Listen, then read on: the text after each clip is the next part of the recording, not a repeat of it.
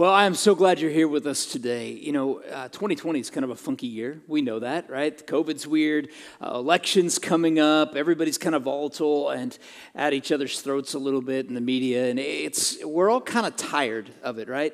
A little worn out. Well, I want to tell you something I kind of missed this year that I, I, was a little frustrated that we didn't have. You know, our family, as you know, uh, maybe you don't know, but we, we adopted um, Ty in March, and, and over the last year, we've had to take two trips to Taiwan. Uh, I was looking at a picture from Christmas in Taiwan last year. And one of the things I remember from that trip, and I would have wish I would have thought ahead a little bit, was that we had to go through Tokyo both times, which Tokyo is a giant airport, and you've got to take this tram all the way around. And I think if I tried to walk it, it would be like, you know, walking uh, a couple miles or something. I don't know. It was a big airport. But they had these signs up all over the trams as you went, and it said Tokyo 2020 right? Olympics 2020. And you know, I'm kind of disappointed we didn't have Olympics this year. Anybody else, or is it just me? Okay, a few of you, right? Now, Olympics are fun. Now, we are promised that we'll have them in 2021. I think, I hope. But I love the Olympics. I'm the kind of guy that I'll stay up, especially at Tokyo Olympics. Who knows what'll happen? I'll probably be up a little bit, some things that I want to see. But one of my favorite things in the Olympic Games is relays. Now, I don't know why I like these so much or why I even like the Olympics so much. I think it started, you know, as a kid watching them. But then several years ago, I was in a youth ministry, and our senior minister looked at me and said, Hey, you're going to be my assistant track coach. and I went, What? He's like, Yeah, I coach junior high track. You're going to be my assistant. I'm like, I don't know anything about track, man. I don't know what you're talking about. Like, you're crazy here. And he said, No, I want you to teach it. I, I, want to teach you how to do this because then you'll be with junior hires every day on the track. You get a little more opportunity and you're going to be my assistant. I'm like, Okay. a couple years later, he said, Hey, I'm done. It's yours. I'm going, Okay. So, uh, I, one of the lesser known things about me is that I got to coach junior high track for several years. So, I, I love it.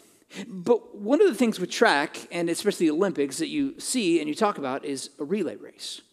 Now, a relay race is not designed for one person to run a race by themselves. It's designed for a team, usually of four people, to run their leg, to hand off a baton to somebody else, and to continue the race. It might be a 4 by 100 team where they run one lap combined, and it's blazing fast and fun to watch. It may be a 3,200 meter relay where everybody runs two miles and then hands it off. I mean, which one would you rather do? So, some of you might be just as quick at the 4 by 100 as you are at the two mile, right? I mean, who knows? Uh, that didn't go over well. I'll drop that for next time. So, but I love relays. I love watching this because it's, it's one of the only events in track that is a team event. Now, if you know anything about track and field, it's how you do in your individual race will compile the score at the end to see who actually won. But in a relay race, everybody has to run. Everybody has to make sure that they hand the baton off well. Everybody has to make sure that they do their job so that the team wins. It's very similar in our faith. This particular baton was given to me May of 2017, right here on this platform. Steve retiring from 40 years of ministry, of youth ministry, when I'm coming in to follow him, and he figuratively and literally handed me the baton of ministry at Osage in that capacity. Now that's changed a little bit, but this baton means something to me because it meant the passing of one ministry to another. Today we are looking at Elijah and Elisha. We're con- really wrapping up this look that we've taken at Elijah's life over the last few weeks. This great prophet and who he was. And where we last left him, he was on a mountain. God spoke to him in the silence and said, Go anoint this guy king of Syria, go anoint this guy king of Israel, and go anoint Elisha to follow after you. We're going to pick up the story in 2 Kings chapter 2 today, talking about what it means to carry the baton of faith and how we see this both in their story and our own. I want to show you this. If you turn there, 2 Kings chapter 2, it's page 307 in the Bible in front of you, or if you're online on the YouVersion app, you can just click on their events and find it local, and everything should be there for you as well. 2 Kings, I'll give you a moment, chapter 2. This is a great story. Now, when the Lord was about to take Elijah up to heaven by a whirlwind, Elisha and Elijah, Elijah and Elisha were on their way from Gilgal. First of all, do you see the context here? Like we know Elijah is going away soon. God is about to take him by a whirlwind. And everybody we come across in this story knows that it's about to happen. Context Elijah and Elisha were on their way from Gilgal. And Elijah said to Elisha, Please stay here, for the Lord has sent me as far as Bethel, the house of God. But Elisha said, As the Lord lives, and as you yourself live, I will not leave you.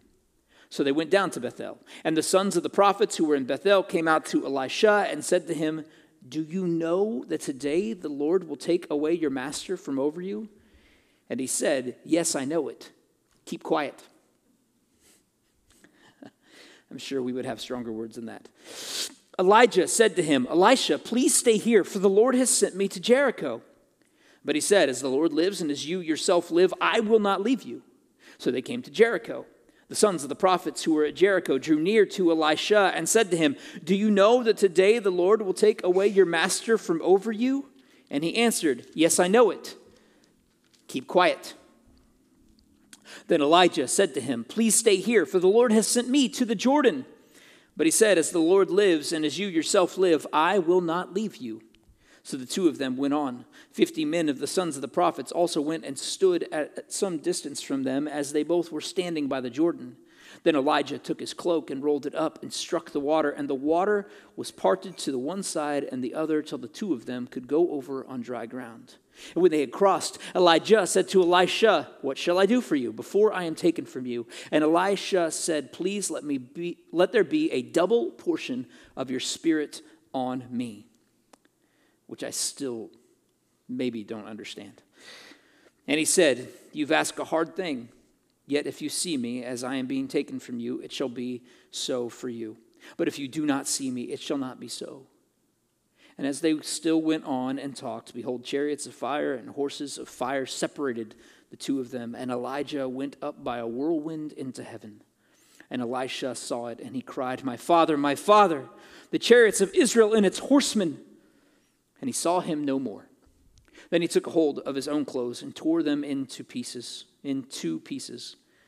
And he took up the cloak of Elijah that had fallen from him and went back and stood on the bank of the Jordan, and he took the cloak of Elijah that had fallen from him and struck the water, saying, Where is the Lord, the God of Elijah? And when he had struck the water, the water was parted to the one side and to the other, and Elisha went over.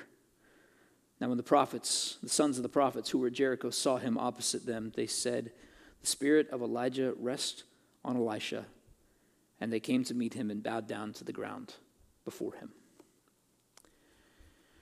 we see in this story the passing of the baton from one generation to the next, from one prophet to another. God had told Elijah previously, Here's what I want you to do go anoint Elisha to be the prophet after you, to be the one who carries the torch, carries the baton, who takes up the mantle, whatever you want to call it, who says, I will go next.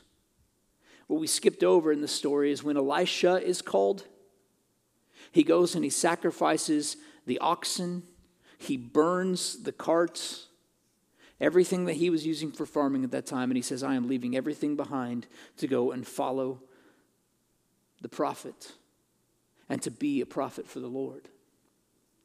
He picked up the baton and he carried it. I want you to see something in this story. Three times we see an interaction.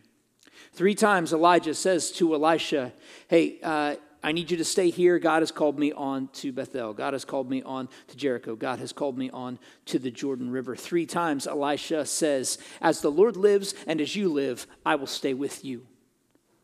Several times prophets come, Hey, you know what's happening. Yes, I know. Don't talk about it.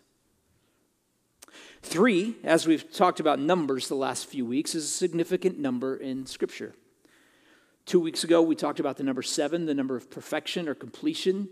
Last week, we talked about the number 40 being an, uh, inst- talking about, I can't think of the word, talking about uh, suffering or punishment, hardship coming down. The number 40, the number three.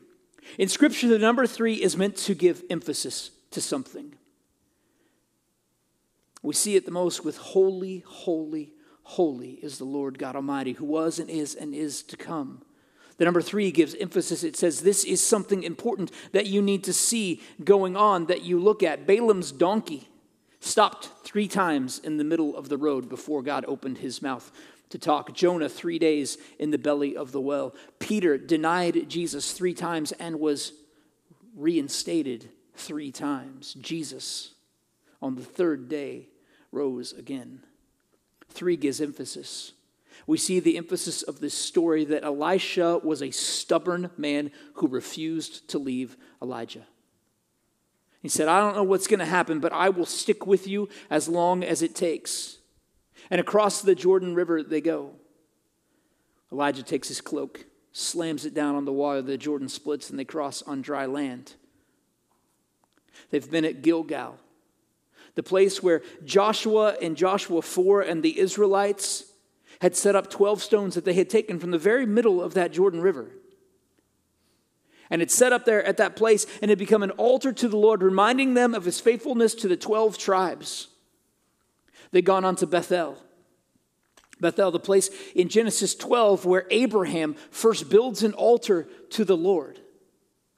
It's a place that now in the northern kingdom they had made it a place of idols and other gods, but it's significant because maybe that's where Jacob's ladder came down. That's a place where the house of the Lord is. And there are still prophets there who follow God. They go on to Jericho. Jericho, where Joshua and the people, after they crossed the Jordan River, had marched around seven times. The walls had fallen in, and God began to give them the promised land. It's the place where Jesus met Lazarus. Not Lazarus, Zacchaeus. It is a place where over and over again God moved and then they cross the Jordan. We only have one other story of the Jordan River parting like it did when the priest carried the Ark of the Covenant out, and here Elijah and Elisha take the cloak, hit the water, and move on. They go across the river, and Elisha and Elijah talk. What do you want? Like, why do you keep sticking with me, Elisha? Why are you here? May I please have a double portion of your spirit? Elijah, that's a hard thing to ask. But if you see me go, then it will be so. Suddenly, as the two men talk, I doubt they were socially distanced. Chariots, fire, horsemen part the two of them. And God does exactly what we see set up already, and he suddenly takes Elijah up to heaven in a whirlwind, and his cloak falls to the ground. Elisha cries out, My father, my father, the chariots of Israel and its horsemen. And he tears his clothes in two. Then he takes up the cloak because Elijah is no more. He goes to the river and he says, Where is the God of Elijah? And he smacks the water and it parts and he crosses. The baton has been handed from one generation, from one prophet to the next. Now it's our job. We must carry the baton. We must be the ones who take this up. We must be the ones who now carry it on from generation to generation. But in order to carry a baton, you first have to take up the baton. In a relay race, we would teach our runners, our athletes, how to take a baton up. We'd, we'd wait, we'd teach them track and field for a while, we'd see who the best runners were, and then we'd say, okay, you're going to run a relay. Okay, what does that mean? Well, here's what it means it means you have this spot here to this spot here that you have to get a baton from somebody else and you get to run. Like it's only a limited amount of space. We're going to teach you how to do this. And we would walk students through this. We'd say, okay, we're going to walk this. Okay, you walk, you get to this person, they're going to start taking off. You hand them the baton. Some people do it under, some people do it over. It doesn't matter. You hand the baton off. Then we jog through it. Then we would sprint through it over and over and over, teaching one student how to hand the baton off to the next. How to say, your, your race, your part of the race is complete, but it continues on. You have to take up the baton. Elisha had to make an intentional decision in this instance to pick up the cloak of Elijah and to carry it to the water to split the Jordan River. He had to make an intentional choice to say, I'm going to be the next one. I'm going to pick it up. I'm going to follow. He had to make an intentional choice to sacrifice his oxen. He had to make an intentional choice to actually do what God was asking him to do. He had to take up a baton.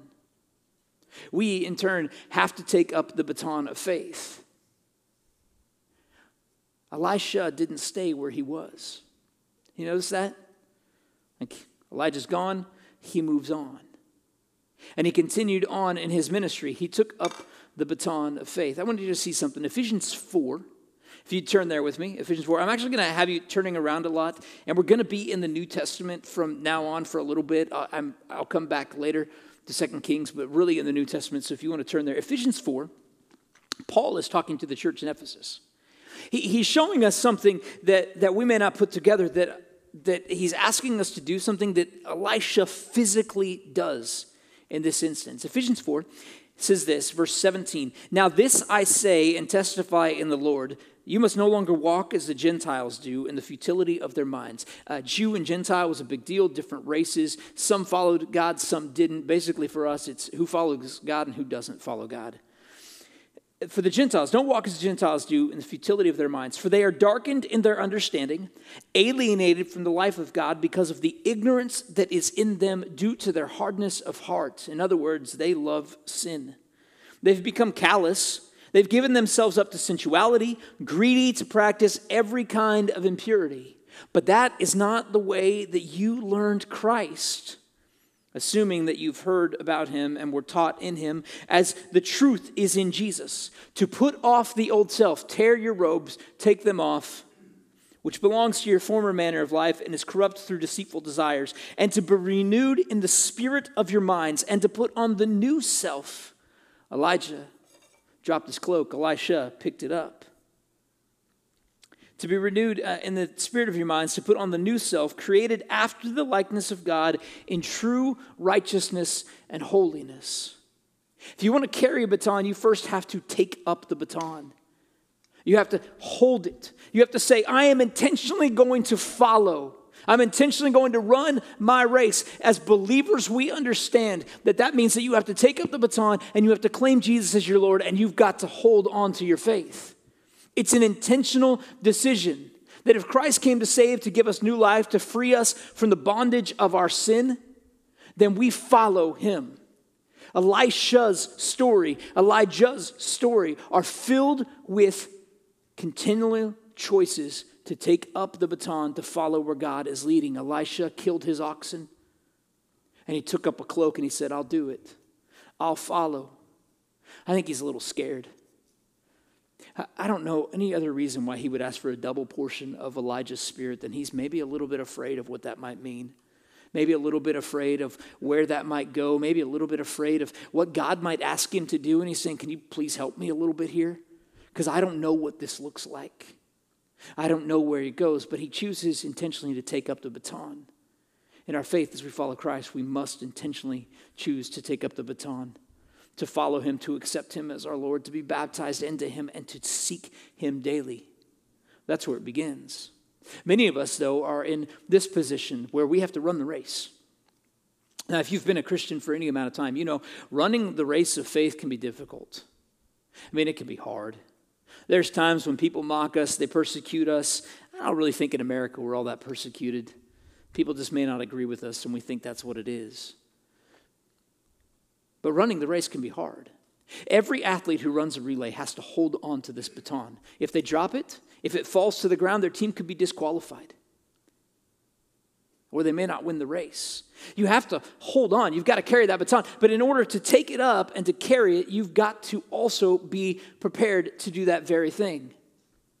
Elijah continued in the ministry, Elisha continued the ministry of Elijah, carrying the baton. The spirit of Elijah rests on Elisha, and he continued the ministry. One of my favorite stories in all of Scripture happens shortly after this, when the bald man Elisha is mocked by a whole bunch of teenage boys, and he calls down some bears and they maul them. Right? Don't make fun of bald people.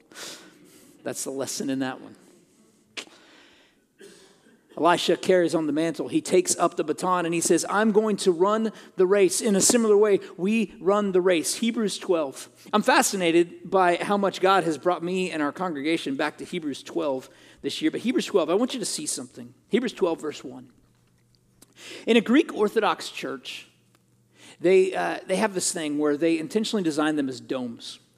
And it's so that it, typically everything's painted, the walls are painted, the ceiling's painted. Typically, it's some kind of picture of Jesus alive, resurrected at the top of the dome. And surrounding the dome are typically pictures of the saints who have gone before, reminding them of this particular passage. Verse 1 Therefore, since we are surrounded by so great a cloud of witnesses around you and who have gone before, let us also lay aside every weight and sin which clings so closely, and let us run with endurance the race that is set before us. Looking to Jesus, the founder and perfecter of our faith, who for the joy that was set before him endured the cross, despising the shame, and is seated at the right hand of the throne of God.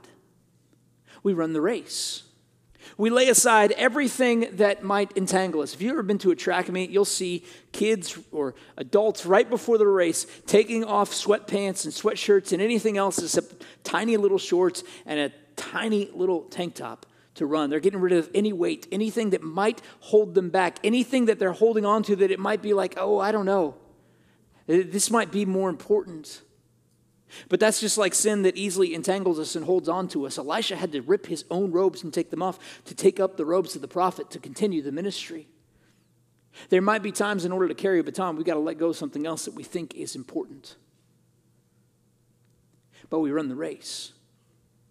We run the race that Christ has laid out for us. We look to Him, the founder and perfecter of our faith, and we continue to run. You've heard me say it before, and I will say it again. There is no retirement age on our faith. So many people think, oh, I, you know, I can stop now. I don't have to do things. I don't have to pursue Christ anymore. But you know this as well as I do. Man, if I stop pursuing Christ, then my life just falls apart. We have to run the race. We have to lay aside the weight and the hindrance and the things that hold us back, and we have to run with perseverance. Second Corinthians, First Corinthians chapter 9, Paul talks about this a little bit about running a race. One of the things I love about Paul, and that ties us all together here, is that Paul was a fan of the Olympic Games. Right? He loved the games. He talks about them, about wrestling and, and about fighting and about running and all of these things. And in First Corinthians chapter 9, he says this Do you not know that in a race all the runners run, but only one receives the prize? You know that, right? Every athlete exercises, uh, so run that you may obtain it. Run that you may obtain it. Every athlete exercises self control in all things. They do it to receive a perishable wreath, but we an imperishable. So I do not run aimlessly. I do not box as one beating the air, but I discipline my body and I keep it under control, lest after preaching to others, I myself should be disqualified. We run, we train. To carry a baton, you have to be trained, you have to be ready, you have to read the Word of God. Taryn came home this week. Two stories of two different days. One day she was so excited because her friend was talking about how she's a Christian. The next day, another friend had brought a Bible to school.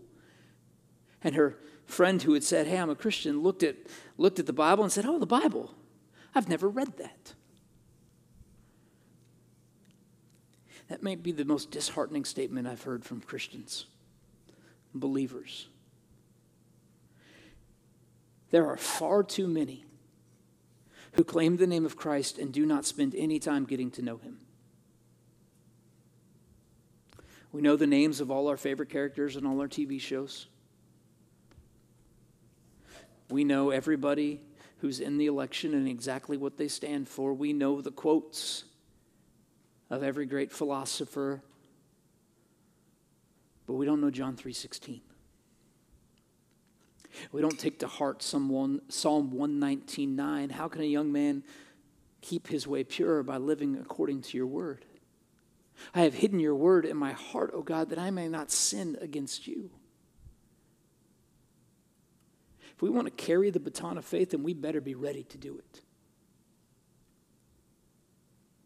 We, we had better be people who know the Word of God, who stand for it and say, How is this impacting me? How is it transforming my mind? We better be people of prayer. That's one thing we want to implement more and more in our services is prayer because, well, we can say all we want, but prayer, man, God does things. People who fast and seek the Lord, if we want to carry the baton, then we have got to prepare ourselves to do it every single day. Athletes retire, but we do not. We do not stop training and understanding and knowing what it is to carry the baton of faith. I don't think Elisha ever stopped. But once we have carried the baton for a while, we begin to understand the importance of handing it off. That's what we must do. We must hand off the baton. In a relay race, your job is to take the baton from one runner to the next. Unless you're the last guy, then you never hand it off. You just complete the race. But everybody has the job. Let me hold this little piece of aluminum. Let me give it to the next person so that they can carry it on and they can carry it on until it stops. But the race of our faith never stops. This baton is special to me because Steve gave it to me. Because he entrusted with me something that he had done for 40 years at our church. And I gave it up after six months. No, I'm just kidding. It changed. But you know what else I've noticed? I hold the baton, and he still serves. He still works with students. He still pours into ministry here. He still does everything that he ever did. He's just not here every day. Not because he wanted to give it up, but because he loves following Christ and making sure others do as well. In our faith, the difference is, is that we never really give up the baton, but we learn to hand it off to others. I had a conversation about a year and a half ago in a class, and we were talking about batons and faith and these things. And we said, what, what would it look like if everybody who chose to follow Christ, if every time somebody came out, out of the waters of baptism we were like, here's your baton. Physically, here's your baton, run your race. Don't drop it. What would that look like? What impact would that be? What impact would it be if we all said, you know what, I'm going to run my race well? We're going to carry it, but we have to hand it off as well constantly learning, constantly teaching, constantly training. Every student that we ever taught to take a handoff in a track meet, we had to work on it again and again every week. Because that's the role. Elisha watched Elijah go into the sky. He ascended into heaven. The whirlwind took him up. Acts 1, we find another story, very similar. Jesus has been resurrected alive on the earth for 40 days. 40 days. He's been teaching his disciples final thoughts before he leaves the earth, and he gathers them on the mountain. This is what we see. Verse 6 When they come together, they ask him, Lord, will you at this time restore the kingdom to Israel? Is this it? Is it time? Is it time to bring it all back? And he said, No, um, it's not for you to know the times or the seasons that the Father has fixed by his own authority, but you, you will receive power when the Holy Spirit has come upon you, and you will be my witnesses in Jerusalem and in all Judea and Samaria and to the end of the earth.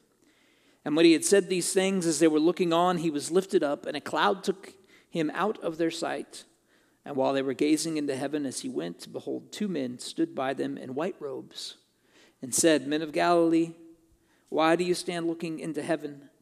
This Jesus who was taken up from you into heaven will come in the same way as you saw him go into heaven. Elisha saw the prophet Elijah go into heaven, and he received a double portion of his spirit. It's interesting if you read through 1st and 2nd Kings, there are seven recorded miracles of Elijah there are 14 recorded miracles of Elisha. Double portion. We don't need a double portion. When Jesus left, he said, I will send the Holy Spirit. The day of Pentecost, the Holy Spirit came, and we believe that when you come to follow Christ, you receive the Holy Spirit. Whom Jesus said, It's better for you that I leave so that the Spirit may come, the counselor, the helper, the one who will guide you to follow me. will come. I think there are some times, like Elisha, we're afraid to carry a baton, we're afraid to take it on. We're afraid to do what God has asked us to do, but He says, do it anyway. Your, my spirit rests in you, it is with you. And so, those of us who are in Christ, we know the Spirit, and so we must carry the baton. We must lead our lives of faith. It's important for the body of Christ as a whole that we never let go of this baton. It is heartbreaking to see people who we know let go of their faith for various reasons, and yet our job is to continue to hold on to the baton, to encourage others to do the same. We can only hand off what's been given to us from generation to generation. This has been passed on. Do you know why we have a story like Acts 1? Why we have a story of Elijah? Because somebody else said this is important to pass on to you. This is important to hand down from generation to generation. It's important for us to know the stories, to know the Word of God, to know that this is true, and to hand it on from one generation to the next. So we take up the baton. How do we do that? Well, we accept Christ. If you've not accepted Christ, then that's the way to start. Take up the baton of faith and follow Him. Once you've taken up that baton, then you run your race. It will be hard. It will not be easy. Anybody who has been a Christian, a follower of Christ for any amount of time will tell you this is not an easy thing. Running the race of faith can be hard at times. People will make fun of you, and it may be difficult to believe that God is actually knows what He's doing when I think I know better. But He says, Follow me. Carry that baton and run that race, and it doesn't matter what election happened, it doesn't matter who's in charge of your country, God is still on the throne of the kingdom of heaven, and we look for eternity. The race that Christ asked us to run wasn't one that he said, take up a baton, but he said, take up your cross and follow me. And it will be hard. Winston Churchill famously said this this is the lesson never give in, never give in. Never, never, never, never. In nothing, great or small, large or petty, never give in except to convictions of honor and good sense. Never yield to force, never yield to the apparently overwhelming might of the enemy. Run the race. Carry the baton as long as you can, as hard as you can, and make sure that you run it with endurance, knowing the Word of God, knowing that He is transforming your life. Elijah ran to his end and God took him and he never died. Elisha did, but he still ran the race well. The apostles who have gone before us ran the race well. The witnesses who have gone before us, as Jesus said, You will be my witnesses. Jerusalem, Judea, Samaria, and to the end of the earth, you are my witnesses. Matthew 28, he said, Make disciples of all nations, baptizing them, teaching them to obey everything I have commanded you. You are my witnesses. You're the ones who get to follow. You're the ones who get to seek. You are the ones who continue to hand this off. So we train and we teach and we read and we know the word and we never stop. But then, at some point, we have to hand this off. Our faith is never meant to be held to ourselves. When I have good news, I share good news, probably too many times. I'm your classic dad overteller story guy. But I love good news. And we have good news. We share good news. And that good news comes in the name of Jesus Christ. That He died for us to save us and He rose again. That He took the punishment of our sin that we might be free from the chains and the bondage that holds us, that heaven held its breath, knowing that something big was happening we hand that baton off. My number one job in my life is to follow Christ hard and to hand this faith off to my children. That they may know him and seek him, and to hand it off after I've given it to them and they understand who he is and continue to raise them in the faith, then I get to hand it off to my neighbors and my friends. And well, I work at a church, so hopefully my coworkers follow Jesus, but I hand it off everyone and everywhere gets the opportunity to carry the baton of faith because I'm not keeping it to myself. That's our job. We run the race, we carry it. We know who Christ is, and we hand off the baton. As followers of Jesus, that's our job. And I hope you have somebody in mind that needs a baton.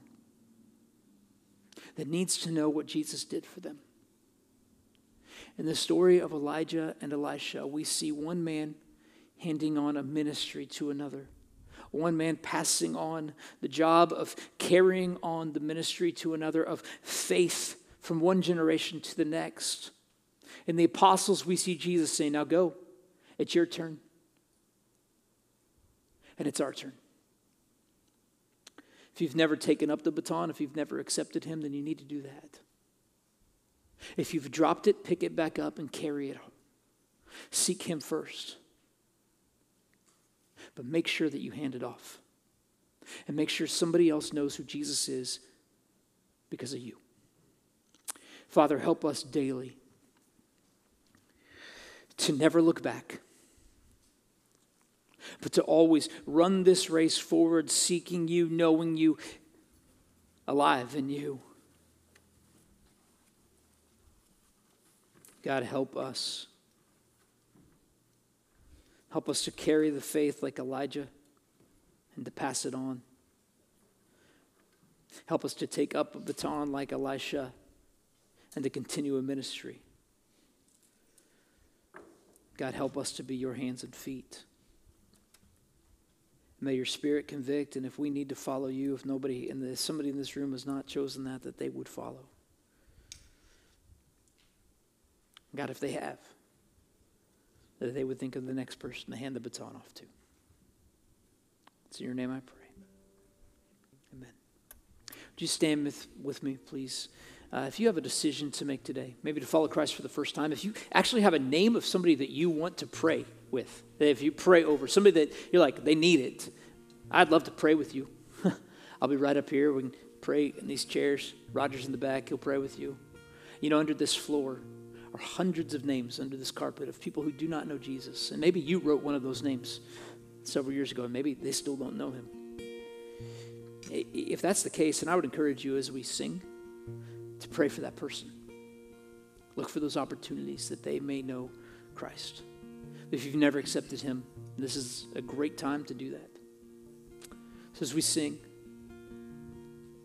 think of those who don't know Christ and figure out how you can help point them to Him.